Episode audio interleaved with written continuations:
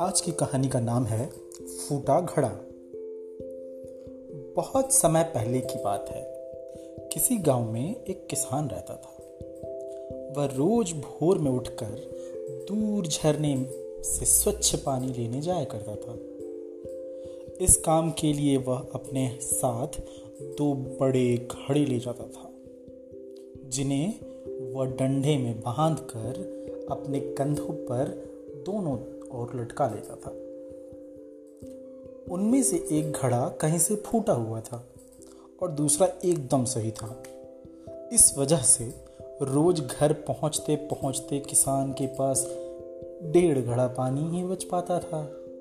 ऐसा दो साल से चल रहा था।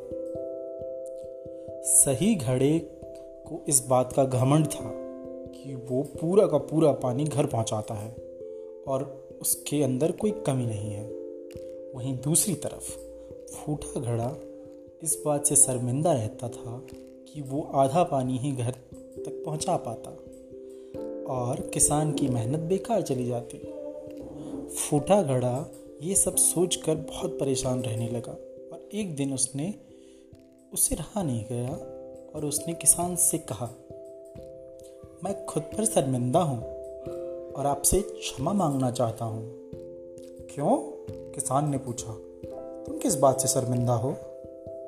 शायद आप नहीं जानते, पर मैं एक जगह से फूटा हूँ और पिछले दो सालों से मुझे जितना पानी घर पहुँचाना चाहिए था, बस उसका आधा ही पहुँचा पाया हूँ। मेरे अंदर ये बहुत बड़ी कमी है। और इस वजह से आपकी मेहमान, मेहनत बेकार होती रही है। फूटे घड़े ने दुखी होते हुए कहा, किसान ने घड़े की बात सुनकर थोड़ा दुख हुआ और वह बोला, कोई बात नहीं। मैं चाहता हूँ कि आज लौटते वक्त तुम रास्ते में पड़ने वाले सारे सुंदर फूलों को देखो। घड़े ने वैसा ही किया और रास्ते भर सुंदर फूलों को देखता आया।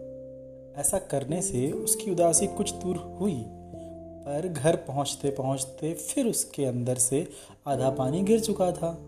वो मायूस हो गया और किसान से क्षमा मांगने लगा। किसान बोला, शायद तुमने ध्यान नहीं दिया। पूरे रास्ते में जितने भी फूल थे, वो बस तुम्हारी तरफ़ ही थे। सही घड़ी की तरफ़ एक भी फूल नहीं था। ऐसा इसलिए क्योंकि मैं हमेशा से तुम्हारे अंदर की कमी को जानता था और मैंने उसका लाभ उठाया।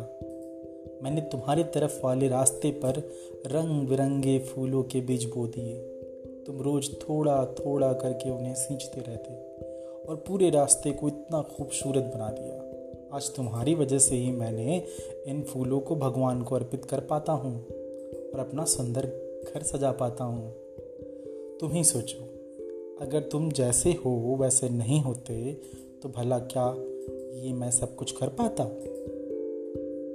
दोनों दोस्तों, हम सभी के अंदर कोई ना कोई कमी होती है, पर यही कमियाँ हमें अनोखी बनाती हैं। उस किसान की तरह हमें भी हर किसी को वैसा जैसा कि वो है, स्वीकारना चाहिए और उसकी अच्छाई की तरफ़ ध्यान देना चाहिए। और जब हम ऐसा करेंगे तब फूटा घड़ा भी अच्छे घड़े से मूल्यवान हो जाएगा।